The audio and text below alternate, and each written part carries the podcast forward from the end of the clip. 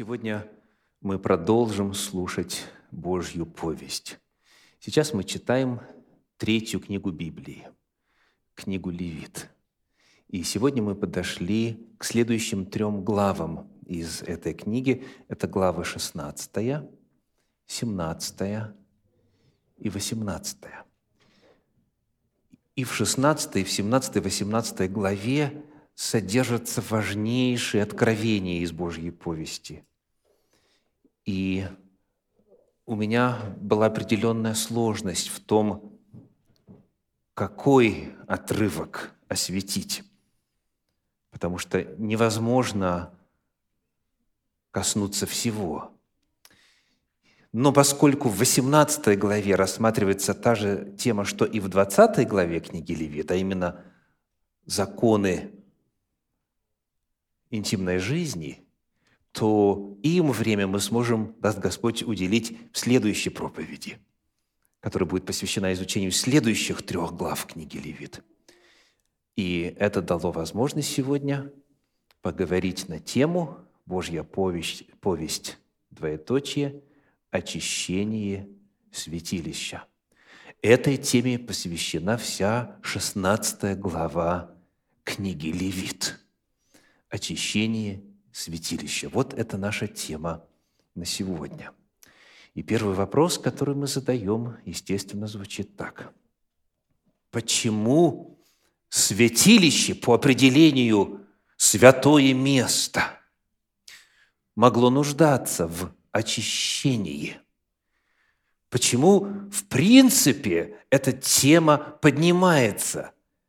Почему была нужда в очищении святилища? Давайте прочитаем в 16 главе Евангелия, то есть книги Левит, стихи с 11 по 16. Левит, 16 глава, с 11 по 16. «И приведет Аарон тельца в жертву за грех за себя, и очистит себя и дом свой, и заколет тельца в жертву за грех за себя, и возьмет горящих угольев полную кадильницу жертвенника, который пред лицом Господним, и благовонного мелко истолченного курения полной горсти, и внесет за завесу, и положит курение на огонь пред лицом Господним, и облако курения покроет крышку, которая над ковчегом откровения, дабы ему не умереть. И возьмет крови тельца и покропит перстом своим на крышку спереди и пред крышку семь раз покропит кровью с перста своего и заколет козла в жертву за грех за народ, и внесет кровь его за завесу, и сделает с кровью его то же, что сделал с кровью тельца, и покропит ею на крышку и пред крышкою, и очистит – и очистит святилище от нечистот сынов Израилевых и от преступлений их во всех грехах их. Так должен поступить он и со скинию собрания, находящейся у них среди нечистот их». Итак, услышали ли вы ответ на вопрос, почему была нужда в очищении святилища? От чего святилище очистя, очищалось? Вот есть у нас три термина. Давайте посмотрим еще раз на 16 стих. «И очистить святилище от нечистот сынов Израилевых, от преступлений их и грехов их». Святилище нуждалось в очищении, потому что там находились, во святилище – я говорю сейчас очевидные истины, но для многих христиан, по моему опыту служения людям, это звучит как нечто невероятное. Святилище очищалось, потому что во святилище находились нечистоты, преступления и грехи. Вы видите это в тексте Священного Писания? И вот это заявление, на самом деле, для многих очень странное, ведь святилище – это что, по сути? Что представляло собой это строение? Это место присутствия Божия, место обитания Божия. Книга Исход, 25 глава, 8 стих. «И устроят они мне святилище, и я буду обитать посреди них». То есть святилище – это дом Господень, это место, где Бог живет. И вот там, в месте обитания Бога, есть нечистоты, преступления и грехи. Как это возможно? В силу чего это возможно? Зададим вопрос о том, как все это туда попадало в святилище. И чтобы ответить на этот вопрос, важно посмотреть на книгу «Исход», 34 главу, где рассказывается о Божьем имени. Исход, 34 глава, стихи с 5 по 7. Вот что написано. «И сошел Господь в облаке, и остановился там близ Него, и провозгласил имя Иеговы. И прошел Господь пред лицом Его, и возгласил, Господь, Господь Бог, человеколюбивый и милосердный, долготерпеливый и многомилостивый и истинный, сохраняющий милость в тысячи родов, прощающий вину и преступление и грех». Вот это известный, привычный для многих отрывок. Бог описан как прощающий вину и преступление и грех. И вот это слово «прощающий» рассказывает нам о механизме прощения. Как это? Грех, преступление, вина могут быть прощены. В силу чего? Прощающий – в иных переводах звучит по-другому. Вот, пожалуйста, один из них. Перевод Гурфинкель говорит, «Я Бог, который снимает». Снимает вину и преступление и грех. И снимает, что предполагает какая картина? Чему это можно уподобить? Вот, например, я беру один из предметов на кафедре и один снимаю, поднимаю. И, соответственно, где теперь он? Где этот предмет находится? Он теперь у меня находится. Я теперь его ношу. А в подлиннике, в подлиннике, вот то, что у нас переведено как «прощающий», это еврейский глагол «носа», который означает «поднимать» и «нести». Если поднял, значит несешь, значит он теперь у тебя. Дословно, дорогие, вот это не пропустите. Это чрезвычайно важно разуметь в отношении динамики греха и вины. Я Господь, дословно, несущий, берущий вину и преступление и грех – Бог, говоря о значении Его имени, рассказывая об имени Иеговы, говорит, «Я тот, помимо прочего, который несет преступление, вину и грех». Бог несет все это. А что оно по сути? Бог свят, безгрешен, духовен и является эталоном того, что представляет собой добро и зло и так далее. В нем никогда не было зла, и быть зла не может и не будет. Он не искушается злом, он злом никого не искушает, он абсолютно свободен от греха. И вот тут вдруг Бог о себе говорит, я Бог, несущий вину и преступление и грех. Как это? Давайте посмотрим, кто несет вину и кто может нести вину согласно Библии. Это будет ответ на второй вопрос. Кто, я говорю для детей, кто несет вину? Нет, на третий. Первый вопрос, как называется проповедь? Проповедь называется, взрослые напомните быстренько, очищение святилища. Второй вопрос, кто может нести грех. И вот сейчас мы увидели, что Бог несет грех. Но как? Он же не грешен. Прочитаем. Книга Левит, 5 глава, 1 стих. Но перед этим, перед этим иллюстрация. Книга Исход, 28 глава, 12 стих говорит. Это вот пример использования глагола «носа». Исход 28, 12. «И положи два камня сии на нарамники Ефода, это камни на память сынам Израилевым, и будет Аарон что делать? Носить. Вот этот глагол.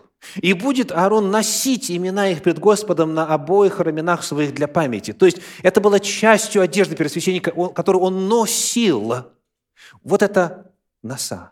Вот это делает Бог с чем? С грехами. Так, теперь, грех здесь представлен как ноша, как тяжесть, как бремя, как нечто, что человек, и в данном случае Бог, несет. И теперь, чтобы простить, что нужно сделать?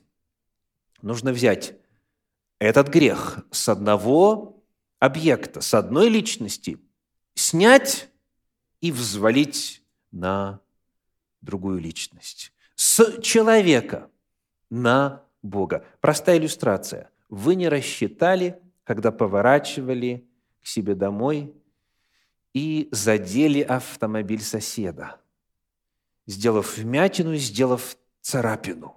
То есть у вас не было даже э, намерения такого и близко вот причинить урон, ущерб вашему соседу. Вы в прекрасных отношениях, так? И вот он на, на шум э, выскочил, смотрит такое дело, вы тут же извиняетесь, прости, не хотел, не, не планировал, не думал, вы сразу же попросили прощения. Вот. И он говорит, я тебя ни в чем не обвиняю. Какой вопрос все-таки в воздухе завис? Кто будет нести убытки по восстановлению автомобиля? Если он говорит, в силу того, что мы с тобой такие хорошие друзья, я сам оплачу ремонт, или, может быть, он сам специалист, он сам это отрихтует, покрасит, там, залакирует и все прочее, то вот это и есть прощение. Потому что, получается, ваша ответственность, вашу вину взял и понес. Профинансировал, отремонтировал, устранил последствия кто-то другой. А если человек говорит, да, я не хочу с тобой портить отношения, но у меня нет денег на восстановление. Кто понесет вину? Кто понесет грех? Кто-то должен понести, чтобы восстановить ущерб. Вот суть. Поэтому, когда мы говорим о грехе, Библия его рисует в категориях тяжести, в категориях ножи, в категориях бремени.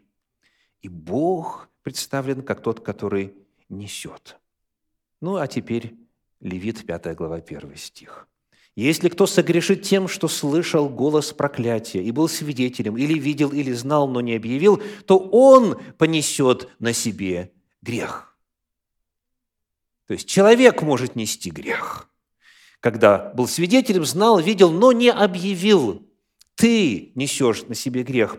Книга Левит, 24 глава, 15 стих, еще один пример быстренько. Левит 24, 15. «И сынам Израилем скажи, кто будет злословить Бога своего, тот, снова глагол, тот же глагол, носа, тот понесет грех свой». Что это означает?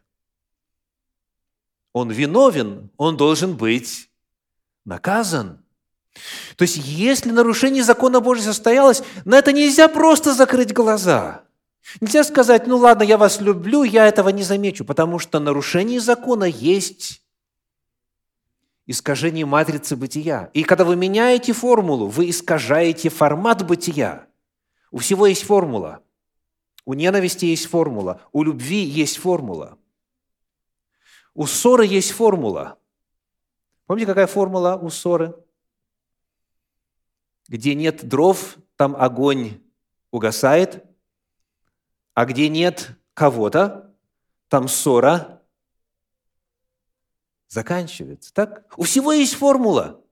Если формула нарушена, значит, результата не будет, значит, что-то иное будет. Так вот, грех, если он совершен, то вот нарушитель несет на себе вину, он виновен, на нем тяжесть.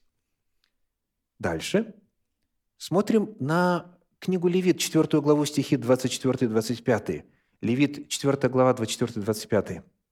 и возложит руку свою на голову козла, и заколет его на месте, где заколаются все сожжения пред Господом, это жертва за грех. И возьмет священник перстом своим крови от жертвы за грех и возложит на роги жертвенника всесожжения, а остальную кровь его выльет к подножию жертвенника всесожжения. Какой сценарий здесь рассматривается?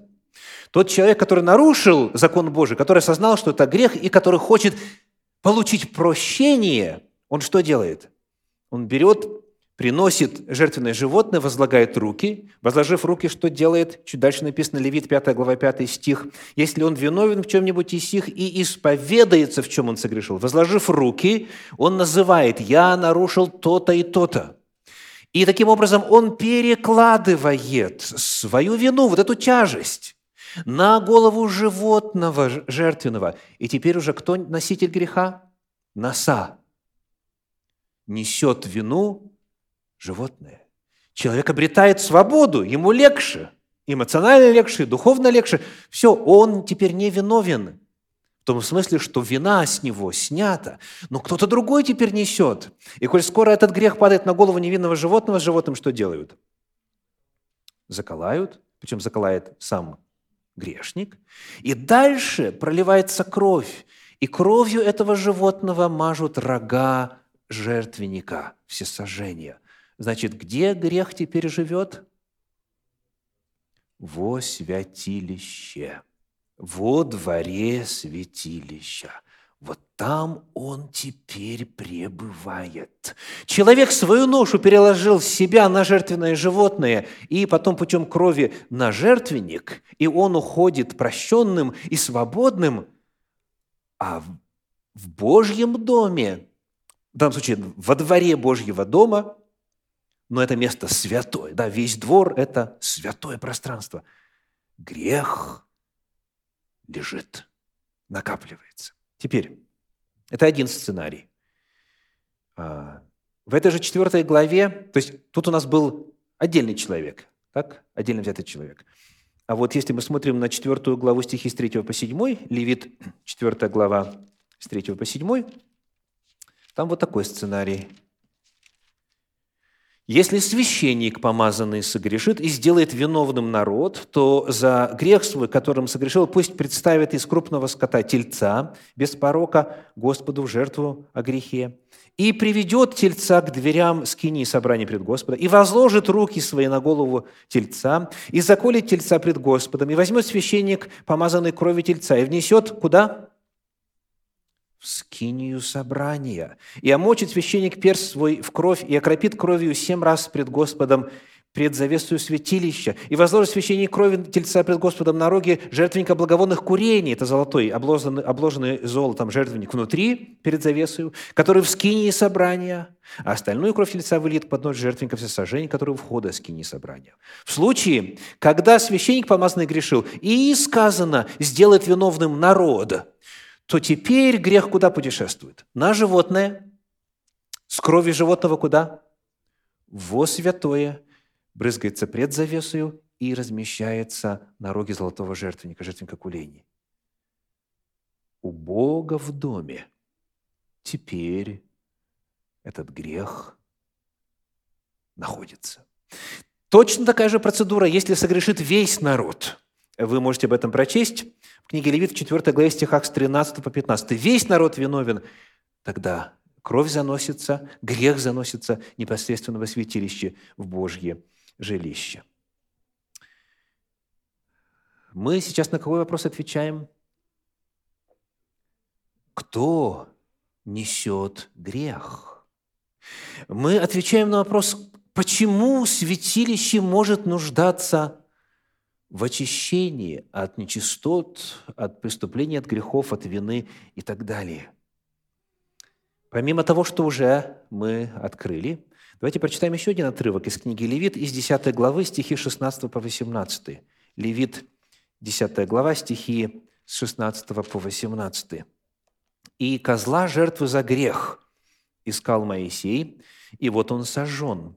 И разгневался на Елизара и Ифамара, оставшихся сынов Аароновых, и сказал, «Почему вы не ели жертвы за грех на святом месте. Ибо она святыня великая, и она дана вам, чтобы снимать грехи с общества и очищать их пред Господом. Вот кровь ее не внесена внутрь святилища, а вы должны были есть ее на святом месте, как повелено мне». Когда мы изучаем законы о принесении жертвы за грех, то если это был грех э, помазанного священника или всего народа, то тогда туша выносилась за стан и сжигалась там. А если это был грех индивидуального человека, начальника или любого представителя народа, то э, часть этой туши сжигалась, так? Ну, собственно, как и часть туши, когда весь народ э, согрешал, сжигалась. То есть жир, там, сальник, почки, все дела – а вот остальное, в случае, когда лицо частное приносило, что с этим делалось, с остальной частью туши животного? Съедали священники. И вот Моисей говорит, кровь этого животного за грех не внесена во святилище, а значит, что надо было сделать? Съесть надо было, а вы взяли и сожгли. То есть вы поступили так, как поступает с тельцом, когда за весь народ или за помазанного священника приносится жертва. Но для нас вот что важно. Каким образом священники снимали грех с человека? Человек пришел, возложил руки на голову жертвенного животного, исповедался во своем грехе. Животное заколото, кровь размещена на руке жертвенника – а дальше это животное, несущее на себе грех, оно съедается священниками. И священники теперь что делают? Несут. Они теперь в своем естестве, подчеркиваю, в своем естестве несут этот грех. Это еще один способ, благодаря которому исполняется вот эта передача греха вот это слово, которое у нас есть в 17 стихе, сказано, это святыня великая, и она дана вам, чтобы снимать грехи. Глагол «снимать», как вы думаете, какой в оригинале? Носа. Все тот же самый глагол. Она вам дана, чтобы вынесли грехи общества. Итак, снимать тот же самый глагол. Священники, съедая мясо жертвы за грех, переносили грех на себя, снимая его с человека. Итак, Бог говорит, если ты согрешил, но осознаешь свой грех, сожалеешь о своем грехе, хочешь снять с себя бремя греха, приходи ко мне домой. Приходи и поговорим. И человек приходил и на святом месте рассказывал, что он натворил. Признавался, озвучивал свой грех. Бог говорит, если ты грешен и хочешь освободиться, приходи ко мне в гости, и этот грех я возьму на себя. Святилище было местом, куда человек приходил с тяжестью греха, а уходил свободный от греха. Вот по этой причине, по Божьей милости, в самом настоящем Евангелии Бог теперь становился носителем греха, и его дом, жертвенник медный, жертвенник золотой, завеса, все становилось вместилищем греха. Святилище превращалось во что? В хранилище грехов, преступлений, вины и так далее. Вот это Евангелие, вот это благая весть. Требовалось только желание, осознание, жертвенное животное, исповедание – и Господь теперь нес этот грех.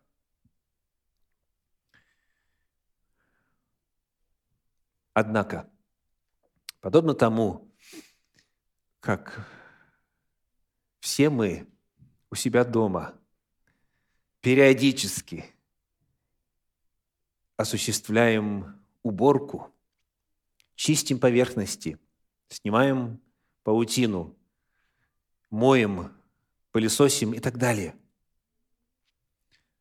Наступало время в литургическом году, раз в год, 10 числа 7 месяца библейского лунно-солнечного календаря, когда Божье жилище, Божий дом и, соответственно, сам Господь, который временно брал на себя все эти грехи, все это должно было очиститься.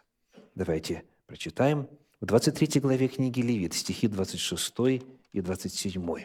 Книга Левит, глава 23, стихи 26 и 27. «И сказал Господь Моисею, говоря, также в девятый день седьмого месяца, то есть имеется в виду с закатом солнца, да, потому что день начинается согласно Библии, с вечера, заката солнца. День очищения. Да будет у вас священное собрание. Смиряйте души ваши и приносите жертву Господу. У нас написано «день очищения». Кто знает, как в подлиннике, как в оригинале? Йом Кипур. Так это традиционно называется. И до сих пор этот праздник в иудаизме так зовется. Йом Кипур. Однако в подлиннике слово «кипур» чуть по-другому. Кто знает как? Акипурим. Им – это окончание множественного числа. То есть дословно сказано, в этот день день очищений множественное число. То есть не только святилище очищалось. Что очищалось? Кто очищался? Возвращаемся к 16 главе книги Левит.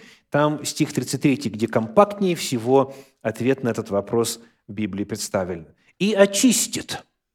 Левит 16, 33. «И очистит святой святых, и скинию собрания, и жертвенник очистит, и священников, и весь народ общества очистит» это кипурим, очищение, потому что много объектов очищалось в тот день. И священники, которые весь год несли эти грехи, и все святилище, и, соответственно, народ, который в этот день тоже очищался. То есть всех носителей греха очищали. Ну и вопрос. Вот, допустим, когда вы пылесосите, там, крошки и так далее, на полу крошек нету, на ковролине крошек нету. А где они? Они же не испаряются, не исчезают. Где они находятся? Они находятся в пылесосе.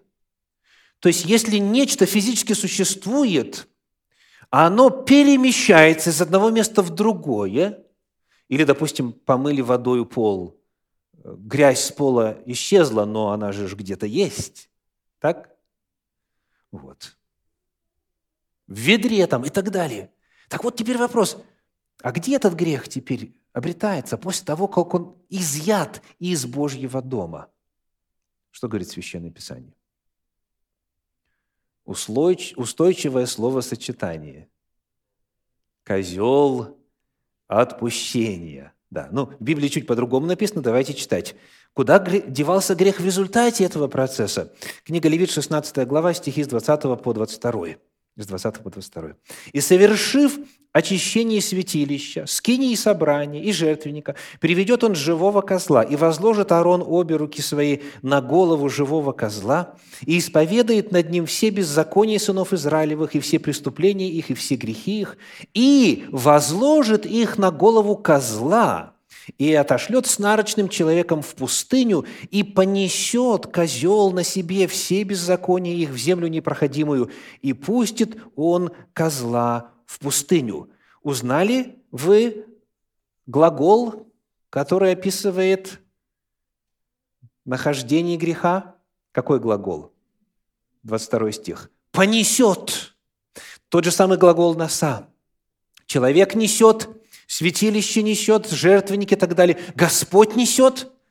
А когда все это очищено, то теперь появляется другой носитель греха. Козел понесет. Тот же глагол. Важно подчеркнуть, что эти грехи, которые возлагались на голову козла для отпущения, да, не отпущения, а для отпущения – это были грехи уже оплаченные, исповеданные и очищенные. То есть, иными словами, этот козел не является способом очищения этих грехов. Сказано, после того, как он очистит святилище, жертвенник и все прочие народ и так далее, после этого возложит их, все эти грехи, на голову этого козла. Это животное не приносилось в жертву. Соответственно, оно не может указывать на кого? На Агнца Божия, Иисуса Христа. Потому что это Агнец закланный, а это животное не заколалось, оно не является жертвенным животным. Поэтому давайте теперь схему э, доведем до конца. Итак, вот человек, который совершил грех, совершил грех. Он возлагает грех куда? На жертву. С жертвы этот грех идет куда? На святилище. Так, рогели медного жертвенника, золотого, завеса и так далее. И, соответственно, святилище, священник и сам Бог. Сам Бог. Вот.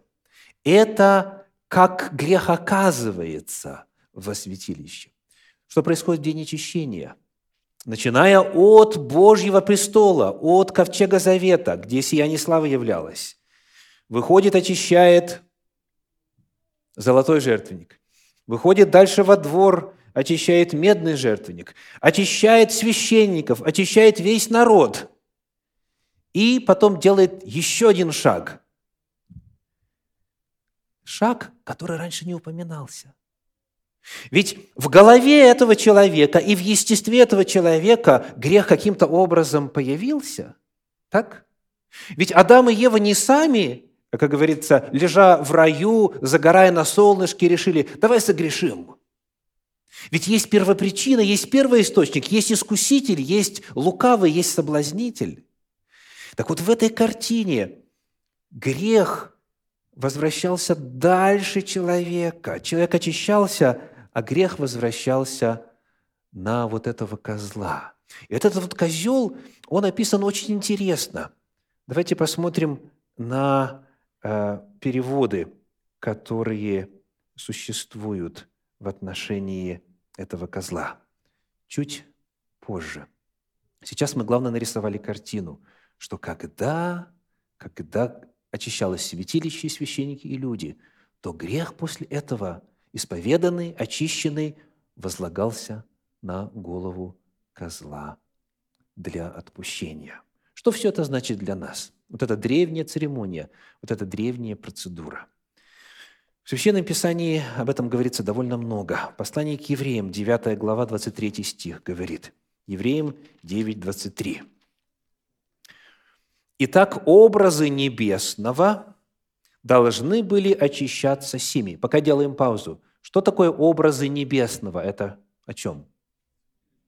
Это святилище земное. Оно было образом и тенью небесного. Об этом мы читаем в 8 главе, где говорится о том, что вот эти служения, они, 5 стих, Евреям 8.5, они служат образу и тени небесного. Так? То есть образы небесного, то есть земное святилище, продолжаем читать, должны были очищаться сими, самое же небесное лучшими сих жертвами. Для очищения земного святилища использовались эти жертвы. А что должно иметь место еще? Согласно этому стиху? Небесное святилище должно быть тоже очищено лучшими сих жертвами. Вот как это звучит э, в современных переводах. Восстановительный перевод – и так необходимо было, чтобы примеры того, что на небесах, очищались этим, а само небесное лучшими жертвами, чем эти. Перевод Кассиана. Потому необходимо, чтобы отображение того, что в небесах, очищались этими средствами, а само небесное – жертвами лучшими. Мы узнаем, дорогие, что небесное святилище нуждается в очищении. Точно так же, как земное святилище нуждалось в очищении. Почему? И в силу чего? Все вот эти образы, они были рассказом о том, как Бог решает проблему греха и зла во Вселенной. Вспоминаем о путешествии греха теперь уже в реальности, не в образах, а то, как это отражено э, на страницах Священного Писания у пророков. Иван, книга Исаии, 53 глава. Исаия, 53 глава. Нас интересуют стихи 6, 7 и 11. 6, 7 и 11. «Все мы блуждали, как овцы, совратились каждый на свою дорогу, и Господь возложил на него грехи всех нас». Узнаете образ? Грехи перекладываются. Он истязуем был, но страдал добровольно, и не открывал уст своих. Как овца веден был он на заклание, и как агнец, пристригущим его безгласен, так он не отверзал уст своих. Одиннадцатый. На подвиг души своей он будет смотреть с довольством. Через познание его он, праведник раб мой, оправдает многих, и грехи их на себе, узнаете слово, понесет. Итак, когда все эти образы начали исполняться в реальности, когда пришел Агнец Божий, Евангелие Иоанна, 1 глава, 29 стих, на другой день видит Иоанн, идущего к нему Иисуса, и говорит, вот Агнец Божий, который что делает? Берет на себя грех мира. 1 Петра, 2 глава, 24 стих. Он грехи наши сам вознес как? Видите фразу? Очень важная фраза. Телом своим на древо дабы мы, избавившись от грехов, жили для правды, ранами Его мы исцелились». То есть Иисус, будучи Агнцем Божьим, на которого указывали все эти жертвы, что сделал? Он взял, он взял грех на себя, грехи на себя. Он их понес, чтобы они могли быть сняты с нас.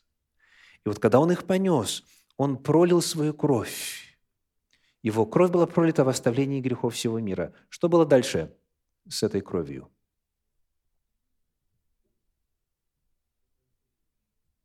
Куда она дальше попала, эта кровь? Давайте читать, что Священное Писание говорит. Это у нас послание к евреям, 9 глава стихи 11 и 12. Евреям, 9 глава стихи 11 и 12. Но Христос первосвященник будущих благ, придя с большую и совершеннейшую скинию, не рукотворенную, то есть не такового устроения, и не с кровью козлов и телецов, но со своей кровью однажды вошел во святилище и приобрел вечное искупление. Куда попала эта кровь? Во святилище. Во святилище какое? Небесное. То есть Божий план полностью реализовался – Иисус Христос, Он воплощает в себе и агнца, и еще кого? И первосвященника. Поэтому, как, подобно тому, как священник вносит кровь внутрь святилища, и таким образом святилище становится вместилищем, хранилищем грехов, это сделал и Иисус Христос. Он со своей кровью вошел в святилище небесное, чтобы теперь уже служить не в качестве агнца, эта фаза его служения закончилась, а в качестве священника и первосвященника. По этой причине небесное святилище нуждается в очищении, как и земное святилище. Образы небесного очищались земными жертвами. Небесное должно быть очищено лучшими сих жертвами.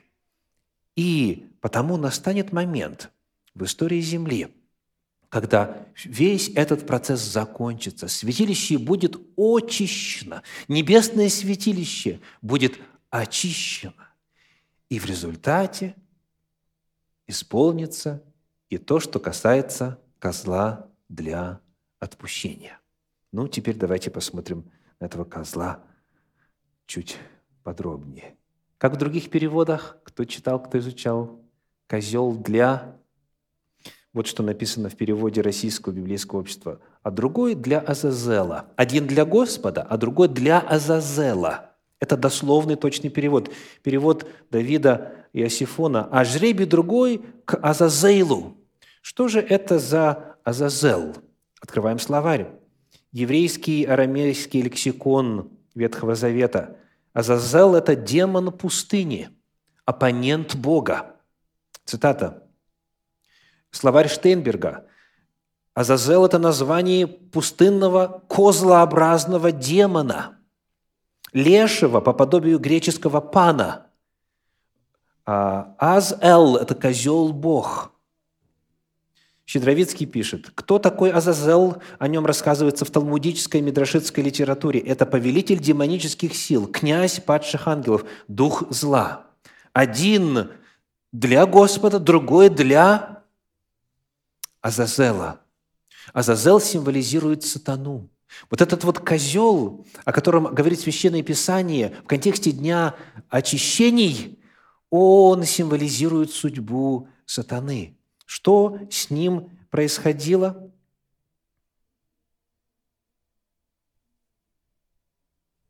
Он выводился из общества и в землю непроходимую.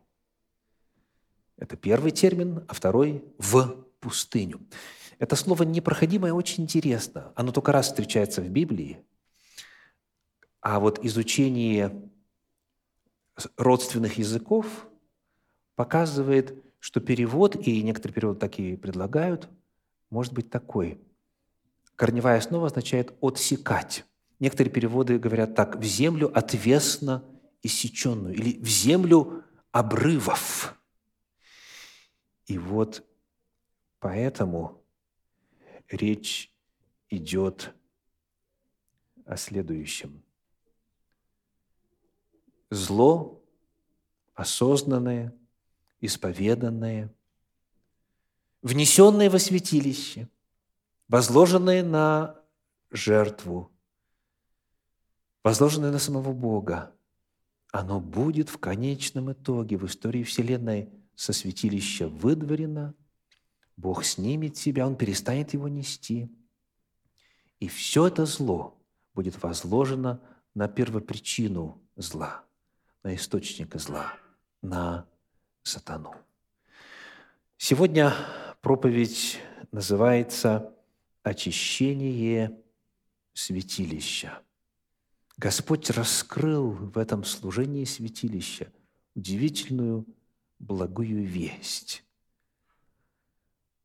Потому если на вас бремя и гнет греха, если вы нарушили в чем-то Божьи заповеди, идите к Господу, назовите свой грех по имени, попросите прощения. И кровь Иисуса Христа, пролитая за все грехи, она станет способом снятия греха с вас, очищения вашей совести, вашей души, обретения легкости. И этот грех будет находиться там, у Бога, в Его доме, в небесном святилище, до момента, когда закончится очищение небесного святилища. И тогда зачинщик зла понесет суммарно всю ответственность за все грехи народа Божия, исповеданные и отданные Господу. И мы с нетерпением ждем этого момента. Аминь.